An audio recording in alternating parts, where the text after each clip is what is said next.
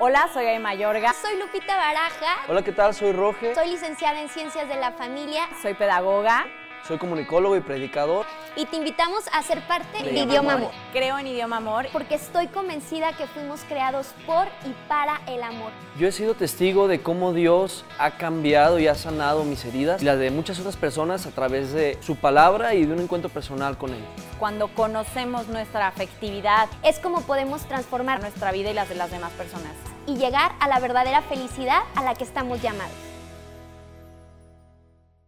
Bienvenidos a todos de Idioma Amor. Estamos nuevamente en una transmisión de nuestro podcast y el día de hoy estamos transmitiendo desde un lugar especial porque además toca un tema muy especial. Eh, el día de hoy vamos a hablar sobre el checklist del amor. No cómo, cómo que vamos a hacer un checklist, cómo qué ridiculez. Pues miren, fíjense, vamos a dar simplemente unas pautas y algunas cosas que pueden servir para poder. En la semana pasada hablamos de cómo encontrar a la persona indicada. Pues ahora sí vamos a dar algunas pautas muy concretas para saber qué cosas tenemos que tomar en cuenta para encontrar, para, para estar con esa persona de la que hablamos la semana pasada.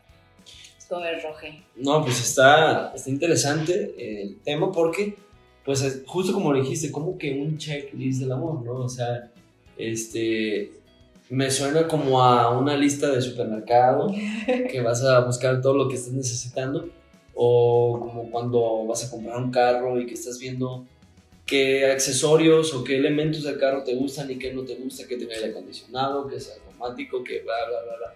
Entonces, pues creo que es un tema interesante y para ver qué tanto lo podemos abrazar a nuestra propia experiencia, a nuestra propia vida o al momento que estemos, que estemos llevando.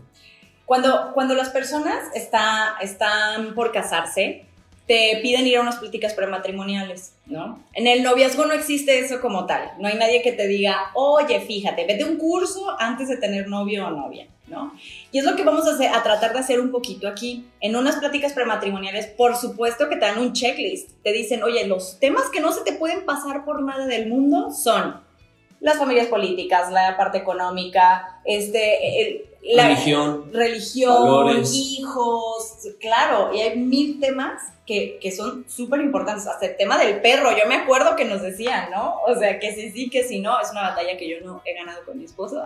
o sea, ¿tú quieres un perro y Martín, no? Y Martín no, híjole, yo la lleva de ganar y me está convenciendo, pero bueno, seguimos, seguimos.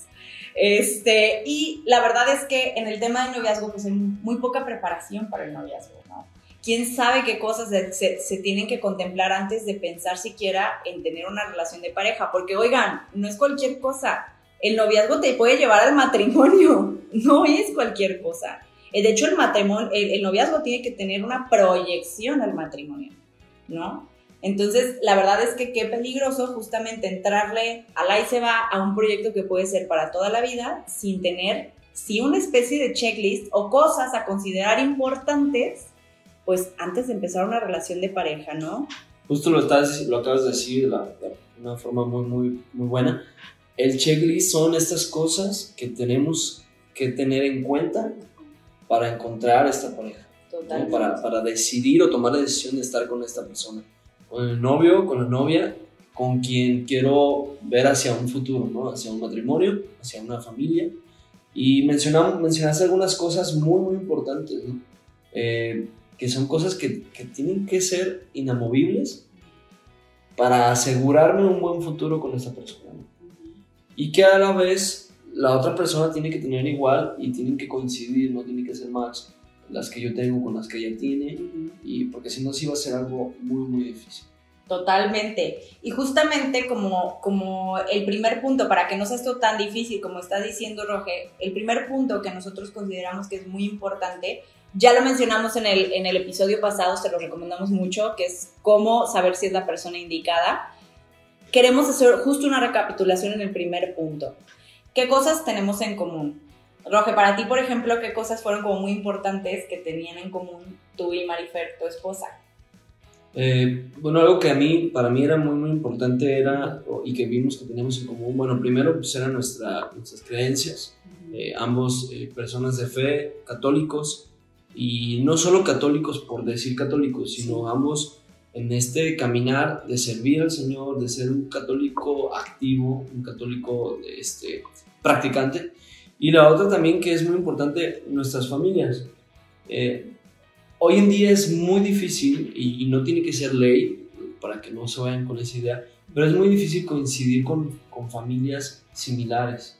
O sea, que tu familia sea similar a la familia, y, y similar no en forma de pensar o, o- o de actitud, sino similar en valores, en construcción y todo eso.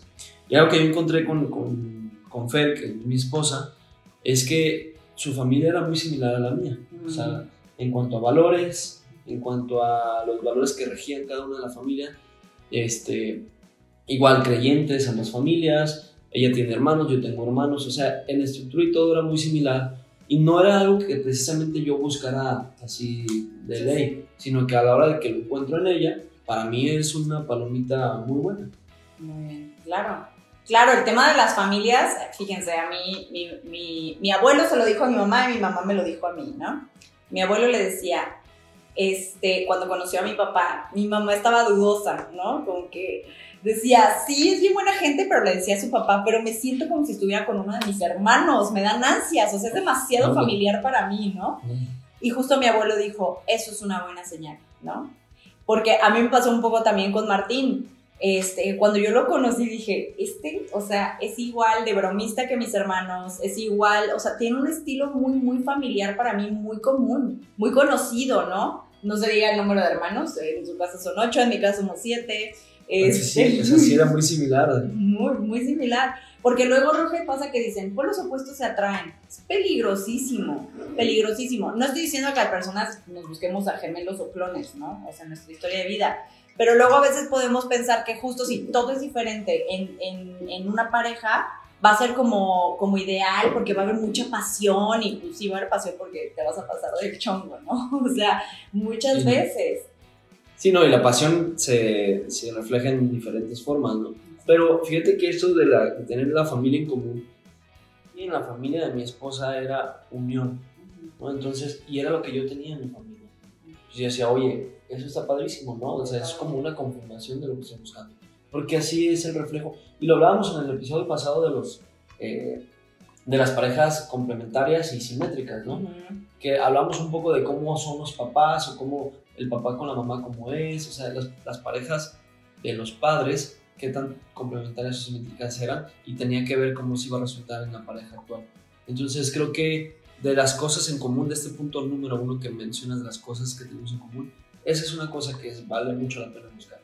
Sí, y que además van a, va a ser lo que va a reforzar muchísimo una relación de pareja. O sea, no se imaginan lo importante que es tener cosas en común, como cosas que ni se imaginan de prácticas. O sea, que si les gusta bailar, que si les gusta ir al cine, que si les gusta lo que sea, de verdad. O sea, hay quien les gusta ir de campamento, este, no sé, hay, hay, hay parejas como muy aventureras, otras que son felices viendo una serie y con palomitas y es un momento súper de tiempo de calidad porque están juntos y platican de la serie y se emocionan y luego se mandan el meme. O sea, como que tener cosas en común en la vida diaria fortalece y solidifica muchísimo la relación. Cuando a mí me encanta, no sé, este, mi esposo, cosas de, de pistolas y no sé qué, y a mí de verdad no me entra, no puedo, o el tema del perro, ¿no? O sea, si para mí fuera un no negociable tener un perro, que no, no lo es, sí es negociable, Claro. pero es algo que me encantaría, pero si para él fuera un no negociable tener perro y para mí fue un, nego- un no negociable este, tener perro, pues te, habría una batalla campal, o sea, porque para mí sería algo demasiado importante. Y así estoy diciendo con temas muy superficiales, pero así hay en temas muy importantes. No sigue con las familias políticas, o sea, sí, claro. No, y, y es, es que tú ahorita mencionas el perro como algo así, lo dices, no, sé que no es negociable, pero habrá para quien sí. Habrá eh, personas que crecieron toda su vida con perros y, y su, y su, incluso hay gente que su estado emocional depende mucho de tener un compañero canino. Sí. Entonces, eso también puede ser para esa persona un no negociable. Es, Oye, yo necesito un perro porque me calma la ansiedad, porque Sí. me ayuda con esto. Sí, Y entonces la otra persona tendrá que aceptarlo, ¿no? sí. Eh, y, y, de- y hablas de los hobbies, ¿no? De, las, de los pasatiempos, cosas que hacer, que entre más hobbies, pasatiempos y gustos en común se tengan, pues, obvi- obviamente eso va a sumar, ¿no? Y, y va a ayudar mucho a la relación. Sin embargo, creo que uno muy importante de cosas en tener en común, que ya dijimos, eh, religión, valores, familia, pasatiempos, uno serían los sueños o las metas. Claro. Los ideales. Si una pareja tiene sueños en común a largo plazo, créanme que va a ser más fácil caminar juntos hacia esa meta, hacia ese sueño. ¿Qué tipo de sueños estoy hablando? Los sueños de tener hijos. ¿verdad? Los sueños a lo mejor de, de lograr tener pues, un, un negocio familiar, este, sueños de, de una casa, o sea, diferentes sueños que puedan tener en común van a ayudar a que los dos puedan trabajar a ello. Porque pues, si uno quiere hijos y el otro no, pues en algún momento van a topar y, y eso se va a fragmentar, ¿no? O sea, es, yo lo podría decir casi que es eh, de ley que, que si uno en verdad quiere tener hijos y el otro no quiere tener hijos, no va a funcionar. Tarde o temprano, el que quiere tener hijos a lo mejor va a aguantar uno, dos, tres, cuatro, cinco, seis años y se me hacen mucho ya seis años. Sí, Sí, la, parte, la paternidad y la maternidad reclaman.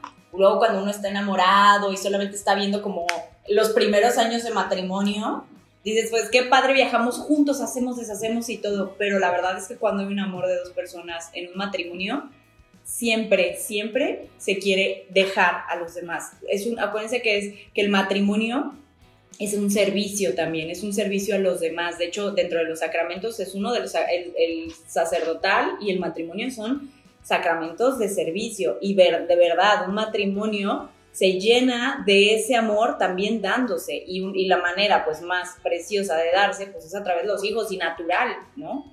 Entonces, justo, pues sí, es muy importante hablar de todo. Para esto, para que profundicemos más de esto, los invitamos a que escuchen ese podcast, ¿no? Cómo encontrar a pareja indicada, donde profundizamos más justo sobre esta compatibilidad, también el de simétricos y complementarios. Qué importante, de verdad, darnos cuenta de la persona con la que estamos. Que no nos pase, como dice Ortega y Gasset, ¿no? Que vivamos en un, que, que vivamos un estado de enamoramiento y él dice que el estado de enamoramiento es un estado de estupidez transitorio. Porque en serio, estás estúpido en ese tiempo. O sea, no puedes pensar, no puedes ver ningún defecto y te pueden decir, ¿cómo? O sea, te trata súper mal, te habla horrible, o sea, te pita cuando llega, o al revés, o es súper caprichosa, no le importas, es súper egoísta, este, cero le interesa tus proyectos de vida, está ensimismada, no sé, cosas que pueden ser indicadores muy importantes. Acuérdense que un requisito para el matrimonio es una madurez fundamental, una madurez básica. Entonces, ¿cuántos matrimonios no hay que luego se destruyen y que luego se demuestra nulidad por falta de madurez? Entonces, bueno, esto es como un tema como muy importante, pero no sé qué te parezca, Rojo, pasar al siguiente punto. Sí, sí, sí. Pues el, el punto número dos es el temperamento, que es algo muy importante. Acuérdense que estamos haciendo como este checklist de cosas que tenemos que tomar en cuenta, ¿no? Uno, cosas en común, que ya mencionamos varias. El número dos, el temperamento. ¿Por qué es tan importante el temperamento? Fíjense, el temperamento, voy a dar como un contexto Por favor. este, histórico. Hipócrates es un filósofo que propone justamente, él empieza a seleccionar y empieza a analizar a las personas, ¿no? Ya ven que lo, justo la característica de los filósofos es que son de los mejores observadores y así es como logran pues dar ya a ciencias tal cual, ¿no? Entonces él empieza a observar a las personas y dice, ¿sabes qué? Puedo dividir la forma de ser de las personas por lo menos en cuatro. Ahorita ya la psicología este, ha ido Avanzado, avanzando y ha ido haciendo más, pero se sigue basando en estos cuatro pilares. Hipócrates propone cuatro tipos de, te- de temperamentos principales, ¿no? Es el flemático, el melancólico, el colérico y el sentimental, ¿no? Son estos cuatro. Es, de hecho, hay test, ¿no? Para saber Sí, claro. y todo. Pero también, claro, tenemos temperamentos, tenemos un temperamento primario y uno secundario. Hay unos temperamentos que no son compatibles. O sea, dime qué vas a hacer si eres un, por ejemplo, un colérico. No estoy diciendo que estos no sean 100% compatibles, ¿no? Pero un colérico con un sentimental va a ser un temperamento que probablemente se van a hacer mucho daño. Porque un colérico es primario, acelerado, líder rápido. pra- Se puede pelear así como así duelo de titanes y se le va a pasar al segundo, ¿no? Y el sentimental lo va a hacer pedazos. No, claro, todo ¿No? se lo va a tomar personal, todo. Y además, o sea, el daño tan fuerte que le puede llegar a hacer el colérico al sentimental lo puede anular, ¿no? Porque el colérico tiende a ser desconsiderado. Fíjate, Gaby, que es un tema que no, la verdad es que yo creo que muy pocas parejas, muy pocos noviazgos toman en cuenta la cuestión de los temperamentos. Sí. Porque es un tema que a lo mejor tendría que ser estudiado. Y como no se nos enseña en ningún lado, a menos que estudies psicología, filosofía y este tipo de carreras, no lo sabes. ¿no? Últimamente se usa más cuando nos den en talleres, en pláticas, este, como decías, prematrimoniales o en la parroquia o en los grupos. Sí se da un poco más ¿no? en la escuela de padres, pero antes no. Entonces era como muy, no era algo que uno se pusiera a pensar, ¿no? Ahí está uno con la novia peleándose todo el tiempo, discutiendo todo el tiempo y, y, y por más que le echan ganas, no se puede, no se puede y nunca nadie te dijo que tendrías que analizar esta situación. Que es, es este, importante mencionar que el temperamento no es el carácter, ¿verdad? No es, es que tiene un carácter muy feo, ¿no? Eh, hay una frase de San José María Escriba que a mí me gusta que decía, eh, tener carácter no es ser ah, trabancado y recio, no, no. Tener carácter es aquel que es maduro, que es paciente, que, es, eh, que tiene esta templanza. El otro es un mal carácter, ¿no? Entonces, ¿qué es el carácter? Bueno, el carácter sí se compone del temperamento, pero de todas las experiencias vividas y cómo uno fue formando la, eh, personalidad conforme fue creciendo. El temperamento ya lo traemos desde el nacimiento por herencia del temperamento de mamá y de mi papá, de mis abuelas y de todo, ¿no? A eso le voy sumando la experiencia y formamos el carácter. Por lo tanto, eso de que es que así es mi carácter, bueno, sí, pero tu carácter puede formarse, puede transformarse, puede cambiar, puede moderarse, eh, con ayuda de trabajo, obviamente. Pero que es algo, es un punto muy importante en este checklist que tendríamos que analizar. Totalmente. Y qué importante esto que dices, Roge. El temperamento no es malo. O sea, decir, ah, yo soy flemático, me choca porque todo me vale en la vida, se me resbala todo, parece que no tengo sentimientos, ¿no? Este, o el colérico, no, no, no, es que me paso de intenso, me paso, ah, no, así como que justo puedes empezar como que, ¿no? O sea, por ejemplo, yo bailo mucho entre el colérico y el sentimental, ¿no? Entonces, este, de repente como que tú puedes puedes como satanizar por satanizarte a ti mismo de decir, es que no tengo remedio, ¿no? Yo soy de una manera. Y esto que estás diciendo, Roja, es la clave cuando estamos también buscando una persona. Primero, buscar, como ya lo dijimos en el programa este, que les he estado diciendo, que vean, este, primero nosotros dominarnos a nosotros mismos, pero también buscar la virtud en nosotros. El temperamento ya lo tenemos, ¿no? ¿Qué sigue? El carácter. El carácter, como bien dijo Roge, es algo que es con la educación, con el aprendizaje. Es algo que nos ayuda a nuestros papás desde chiquitos, de que, no, a ver, comparte, este, eso, eso va regulando nuestro, nuestro carácter, los límites, el, ¿sí? la manera en la que vamos creciendo y el aprendizaje y nuestras aspiraciones a alcanzar la virtud. Y esto genera una personalidad, ¿no? ¿Cuál es la personalidad de la suma de ese temperamento y ese carácter de la persona que tienes enfrente? Porque si tú piensas que vas a cambiar, que ya hablaremos de ese tema propiamente, a la persona con la que está, que va a dejar de ser berrinchuda, que va a dejar de ser egoísta, no va a cambiar. Y además, a ver, todos venimos con un, con un paquete No, sí. completo. O sea, tenemos dos, las dos cosas siempre, tri- trigo y cizaña, ¿no? Y querer evitar eso, pues sí, el santo cura de Ars, ¿no? Era súper enojón, súper enojón y terminó siendo el santo amable. De temperamento, pues él era corajudo, ¿no? San Juan Bosco, San Pedro. San Pedro. Sabemos que San Pedro era trabancado, era corajudo, era... Pues quién fue el que sacó la, la espada, ¿no? En la hora de que iban a apresar a Sí. Jesús. Y, y, Apasionado. oye, cuando iban a apresar a Jesús, o cuando apresaron a Jesús, ya llevaban tres años caminando con Jesús. sí, O sea, en tres años con Jesús, viviendo con él, sí. y todavía le corta la oreja al soldado. O sea, es que es parte del temperamento, es, es parte de quién somos, ¿no? Que habrá que trabajar con esto pues, para modular o para encaminarlo de buena forma. Y, hace- y un momentito antes Jesús le acaba de decir, aléjate de mí, Satanás, ¿no? Y otro momentito no. antes, sobre esta piedra edificaré mi iglesia. O sea, como que así es la vida del hombre, ¿no? Así es la vida del hombre. Trigo y cizaña. Porque sin la cizaña no creceríamos en virtud. No, no, si fuéramos puro trigo, este, digo, qué aburrido sería, por una parte creo. Y la otra, no necesitaríamos a quien, a aquel que va a separar el trigo de la cizaña. Totalmente. O sea, si, si no tuviéramos eh, problemas, si no tuviéramos errores, equivocaciones o, o- o- ¿cómo lo puedo decir? Este, si fuéramos perfectos, no necesitaríamos la ayuda del Señor. Entonces, así es como somos. No vas a encontrar a alguien perfecto, obviamente, pero es importante que, que analices temperamentos y este, de una persona con la que quieres estar por el resto de tu vida. Totalmente, o sea, ver qué tan compatibles son, también, también decir, o sea, yo sí, yo sí tuve que hacer un, un reconocimiento y decir, sabes que yo no puedo, co- o sea, yo no puedo casar con un tipo de persona que no tenga un carácter fuerte, porque yo tengo un carácter fuerte también y voy a terminar haciéndole daño, anulándolo. Por supuesto, hubiera puesto todos los medios necesarios, no me Sí, hubiera claro. valido, ¿verdad? Pero yo sabía que no era lo más conveniente ni para mí ni para la otra persona. Y por supuesto me casé con un hombre que tiene un carácter súper, súper así. Somos muy, somos muy parecidos Martín y yo, ¿no? Entramos dentro de lo simétrico, por supuesto.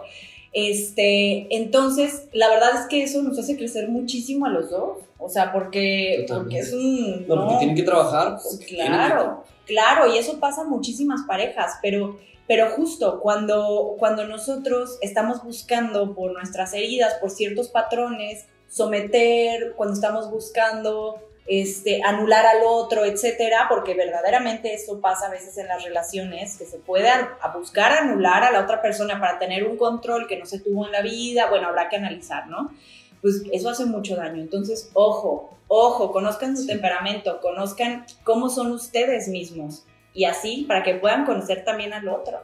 Sí, es muy, muy, muy importante.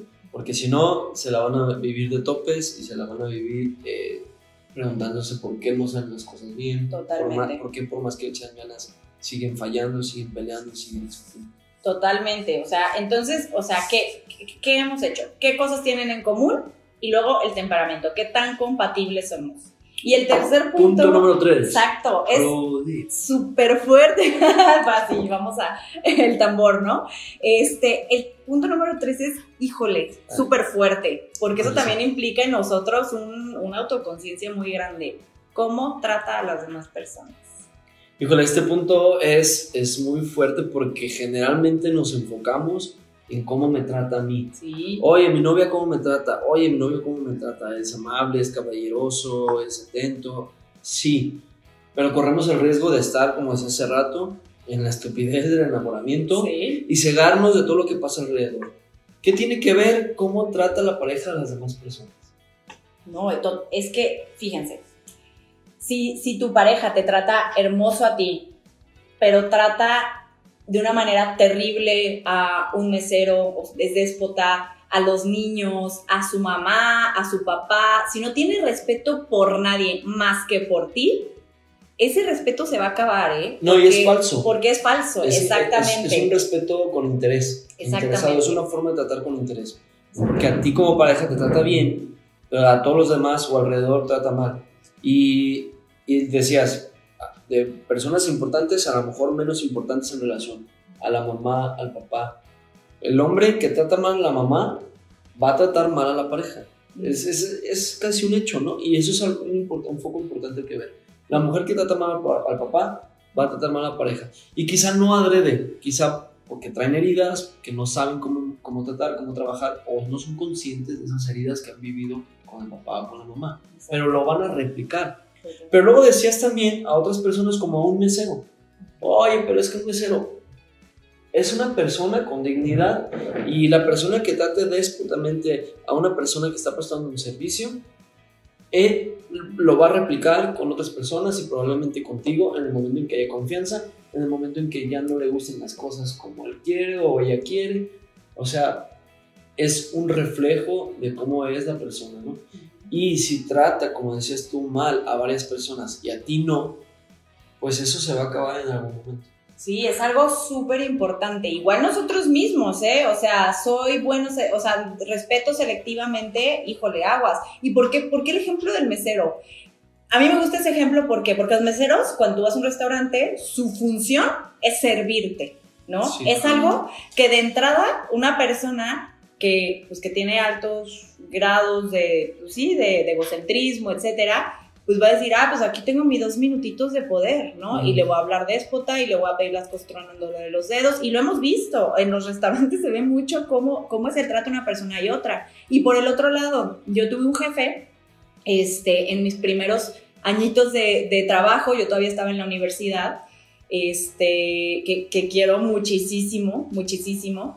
Este, de repente hacíamos como eventos y cosas así de la oficina y nos íbamos a comer, ¿no? Y al contrario, llegaba un mesero, llegaba una persona y era, ¿Cómo te llamas? A ver, Andrea, cuéntanos, ¿de qué tienes? Oye, qué padre, ¿cómo están todos en tu casa? Bueno, una cosa preciosa, O sea, me le- encantaba. así, le sacaba plática.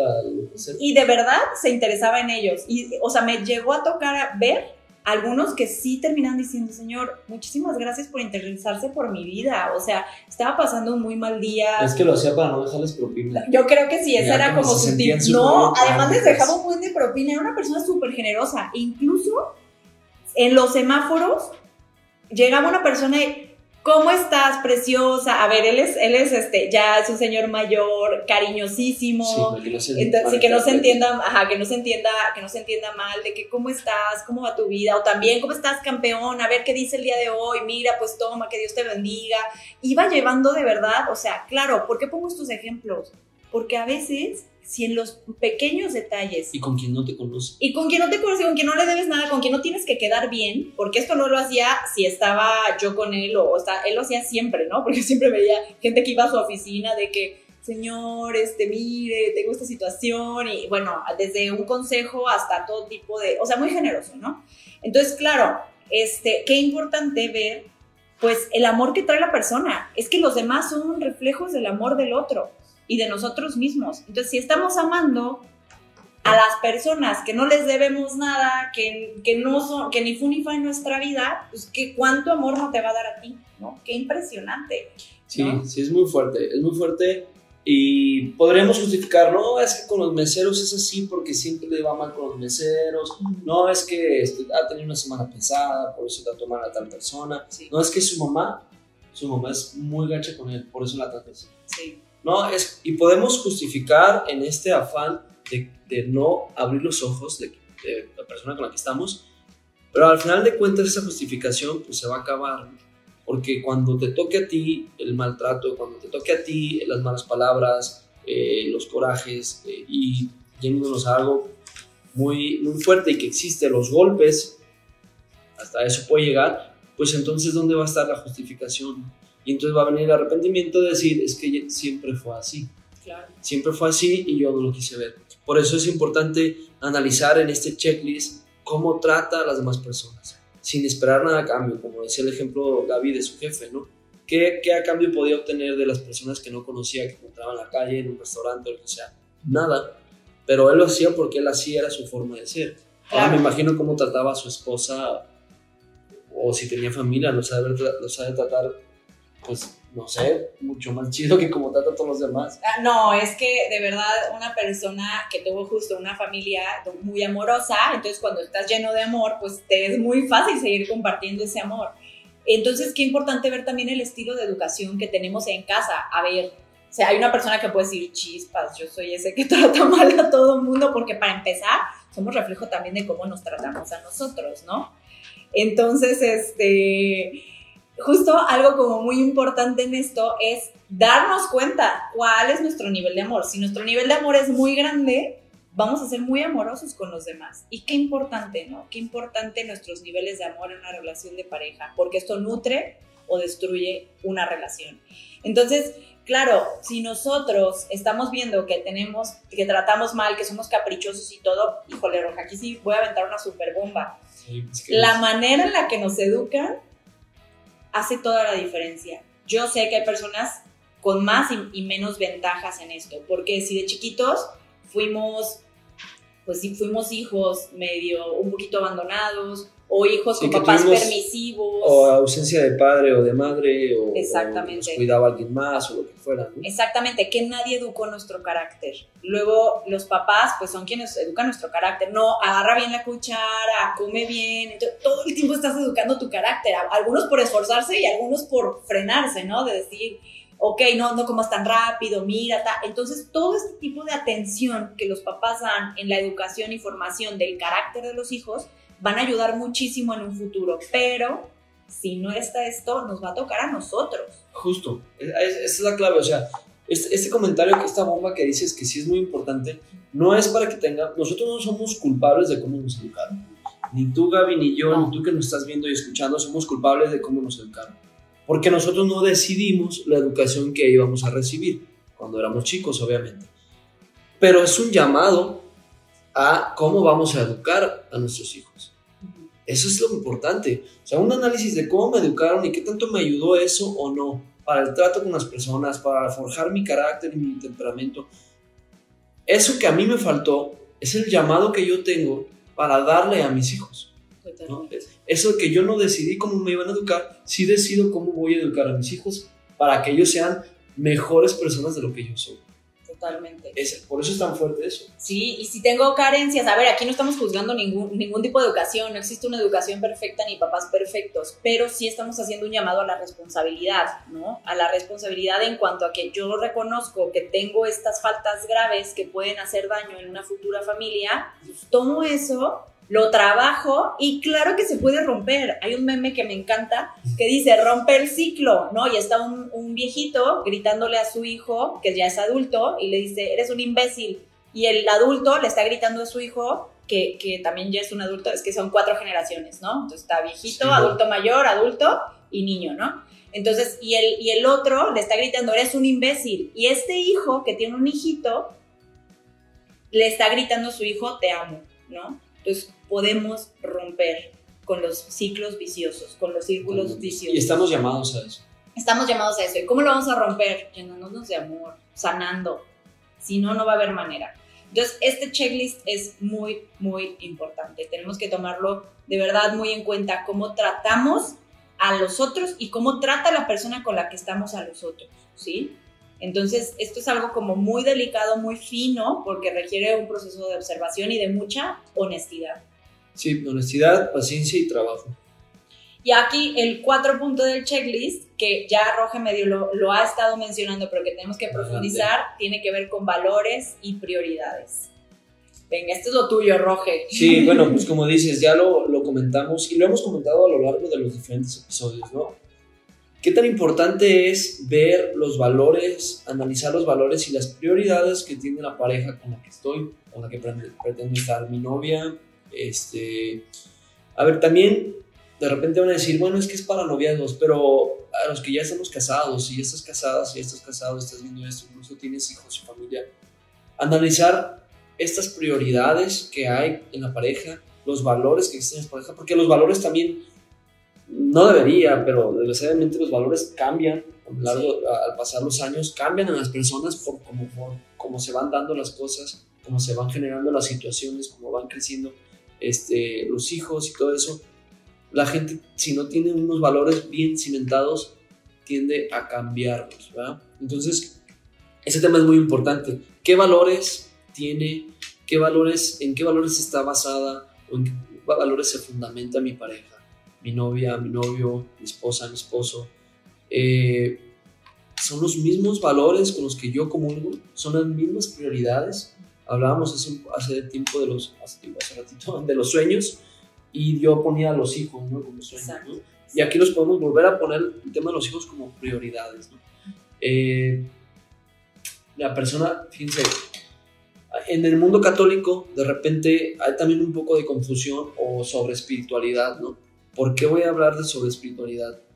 Cuando, cuando creemos que el Señor nos está llamando a todo, a todo, a todo, y confundimos un poco nuestra vocación.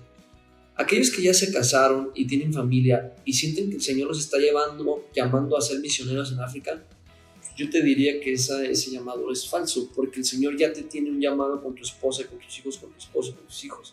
Entonces, a eso, a eso quiero ir a la parte de las prioridades. ¿Cuáles son tus prioridades ahorita? Si ya estás casado o casada, ¿cuáles son tus prioridades como novio o como novia? ¿Y cuáles son las prioridades de tu pareja? Uh -huh. Estas prioridades tienen que estar en común, porque si no están en común, cada quien va a luchar por cumplir lo que quiere primero, por se llaman prioridades, o lo que tiene en su lista número uno. ¿no? Uh -huh. Si esas prioridades no pueden cambiar y no son en común, estaremos perdiendo el tiempo con la persona equivocada totalmente, claro, si una persona, fíjense, hay como, algunas, les voy a decir algunos valores eh, que, que, incluso se pueden, te puedes decir, ¿no? A tu novio o novia o la persona que está saliendo, etcétera, incluso a tu esposo o esposa si ya, ya están casados, ¿no? Un valor, por ejemplo, es justo, como decía Roger, la espiritualidad, la familia, eh, otro es lo estético, otro es el valor del dinero, otro es el valor de, este, ¿Qué otras cosas son? Bueno, hay, hay muchos tipos de valores. Lo ¿no? sexual. Sí, la parte, la parte sexual, la parte, así hay en mil cosas, ¿no? Si dentro de un rango de distintas cosas nosotros le preguntamos a, a nuestra pareja, ordénamelos del 1 al, al número que sea, este, ¿cuál es tu, tu prioridad pri- principal, ¿no?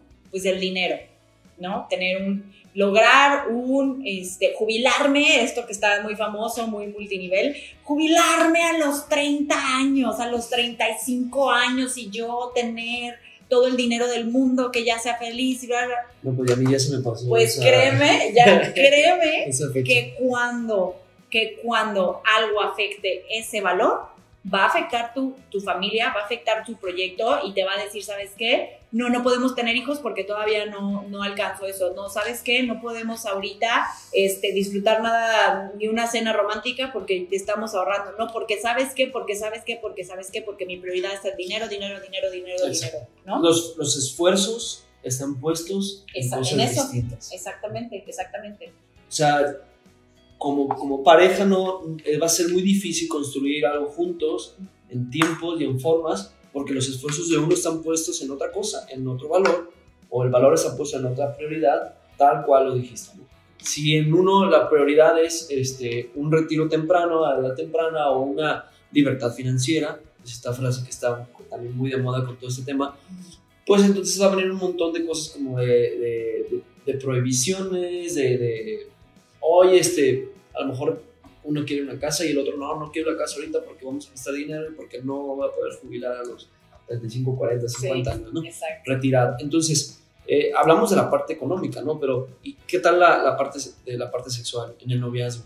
O sea, si, si la, que es lo más común, ¿no? La mujer quiere esperar, el hombre no quiere esperar, el hombre dice es que no pasa nada, nos amamos, es que hay que conocernos, sino cuando nos casemos, ¿no? Y qué tal que no, que no somos compatibles, que no haya química sexual, ¿sabe qué? Hay valores siempre, la prioridad de él, definitivamente, pues no es guardarse, no es eh, eh, el amor en, en castidad, no esto es, la prioridad de ella sí. Y entonces ahí va a haber un choque, un choque tremendo, un choque tremendo, pues porque él tiene otras prioridades, otros valores diferentes que ella. Entonces, y puede ser al revés, puede ser él con la prioridad de la castidad y ella no, ¿no? Es, es un ejemplo. Sí, sí, totalmente. Pero, pero sí es importante esto de los valores y las prioridades, pues que sean, en que, estén, que estén en común, por lo menos que sean platicadas, Gaby. que sean y que sepas cuáles son los tuyos, ¿no? A lo mejor ni tú sabes. Sí, o sea, a lo mejor dices, ve, pues yo dejo que la vida me lleve y por eso no sabes ni siquiera luego qué pedir. No, y te- exactamente, y si no sabes, te dejas llevar por los valores y prioridades de la pareja, Cuando no son que a lo mejor después te das cuenta que tú no los querías, pero como en ese momento no sabías, pues sí, lo que tú quieras. Sí, de que pues está bien, pues está bien, pues está bien, cuando estamos muy acostumbrados a que nos digan que, híjole, qué importante el autoconocimiento y eso también pónganlo dentro del checklist. O sea, no puedo elegir a un- una pareja para toda la vida si no sé quién soy yo. O sea, de verdad es que qué importante. Claro, no estoy diciendo que en el matrimonio no vayas también tú conociéndote todavía más, porque sí, te, te empiezas a conocer muchísimo, pero sí tenemos que tener un auto- autoconocimiento básico. Quiénes somos, qué queremos, a dónde vamos. Claro. O sea, qué importante. Sí, sí, muy importante. Punto número 5, Gaby. Venga, el punto número 5 del checklist. Nos ayudamos a ser mejores personas. ¿no? Puede tener nuestros mismos sueños, nuestros mismos valores, ser compatibles en temperamento, etcétera, etcétera, etcétera. Pero por alguna razón no somos y no son la mejor versión uno con el otro. Debe de haber algo ahí, ¿no? Que no está congeniando y que no va a tener un buen puerto. Porque, a ver, no tiene que ser el diablo y el ángel para que no funcione una relación. Pueden ser dos, per- dos personas este, completamente sanas, completamente funcionales, completamente conscientes, pero no funcionar y sacar de verdad la, la peor versión uno del otro, ¿no? Sí, eh, o sea, ¿cómo podría ser esto? Dices tú, Gaby. Pues tenemos algunos de los puntos que ya mencionamos, los tenemos bien en palomita, unos más que otros, quizá tampoco es importante que están perfectos, pero pues sí platicados y con conocimiento hacia- para saber hacia dónde va uno y dónde va el otro. Pero, a ver, los errores del otro me están cayendo a mí y me están haciendo a mí también tener mismos errores, ¿no? O sea, y toqué el tema de la sexualidad, pues también aquí entra, ¿no? El tema económico, el tema de que, ¿sabes qué? Es que mi novio pues es bien enojón, es bien grosero. Ujú. Y no me he dado cuenta que yo también llevo ya rato siendo bien bien grosera. Sí. O, o, no sé, mil cosas que, que son así. No, es que a él no le gusta convivir con su familia, pues yo tampoco convivo ya con mi familia. O sea, una cosa negativa puede arrastrar a la otra persona a caer en la misma situación, acto, actitud negativa. ¿no? Y cuando él- mi pareja no me está llevando a ser la mejor versión de mí mismo, pues ahí es un foco rojo. O sea, en el noviazgo es, ¿sabes que Desde que estoy con esta persona, me he hecho de esta forma. Exactamente. ¿Por qué no al revés?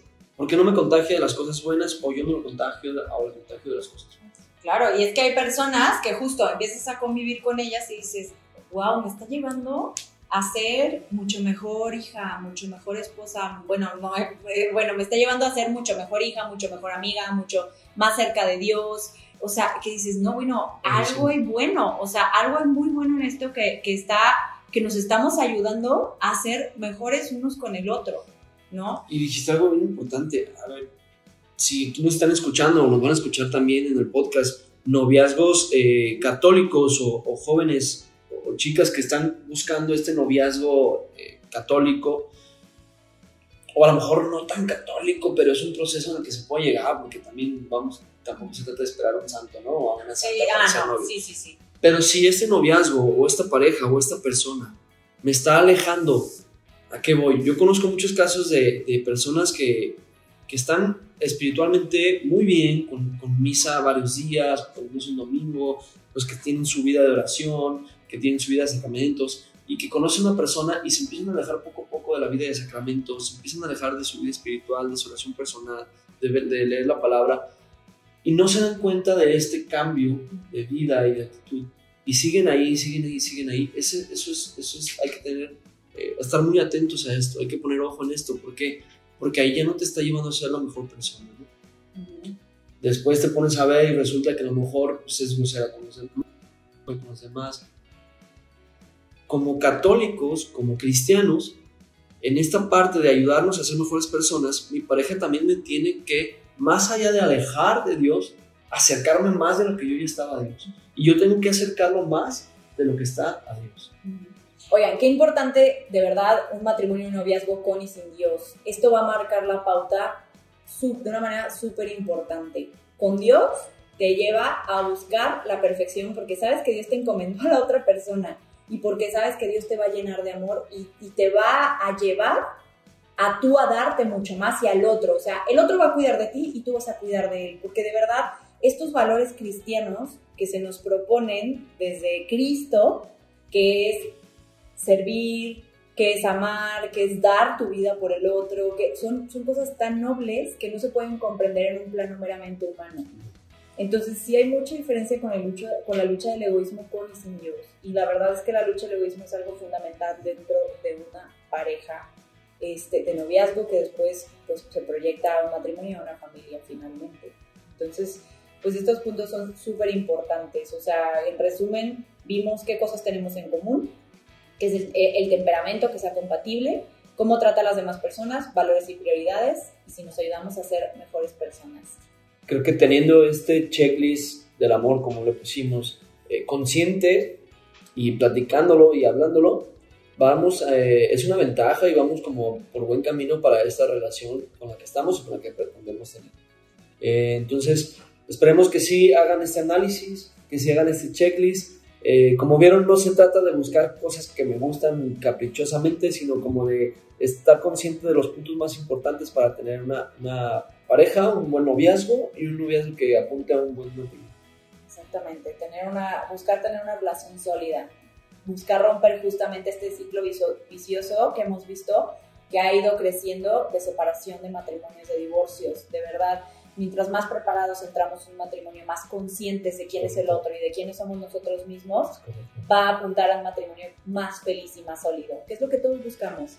Entonces no tengan miedo de plantearse estas cosas. No estamos proponiendo buscar una persona perfecta ni ser perfectos. Estamos buscando proponerles ser, ser muy claros, ser muy honestos y, ser muy entregados, ¿no? Analizarnos quién somos, qué buscamos, pues para que ese proyecto pueda llegar a, a ese sueño de todos, que es llegar con esa persona al cielo, con esa persona a un proyecto de amor total hasta, hasta el final de nuestros días en esta tierra. Es correcto. Pues bueno, llegamos al fin de este episodio. Gracias por escucharnos y por vernos. Estén pendientes de los que vienen. Que Dios los bendiga y que estén muy bien. Síganos en nuestras redes, Idioma Amor. Bye.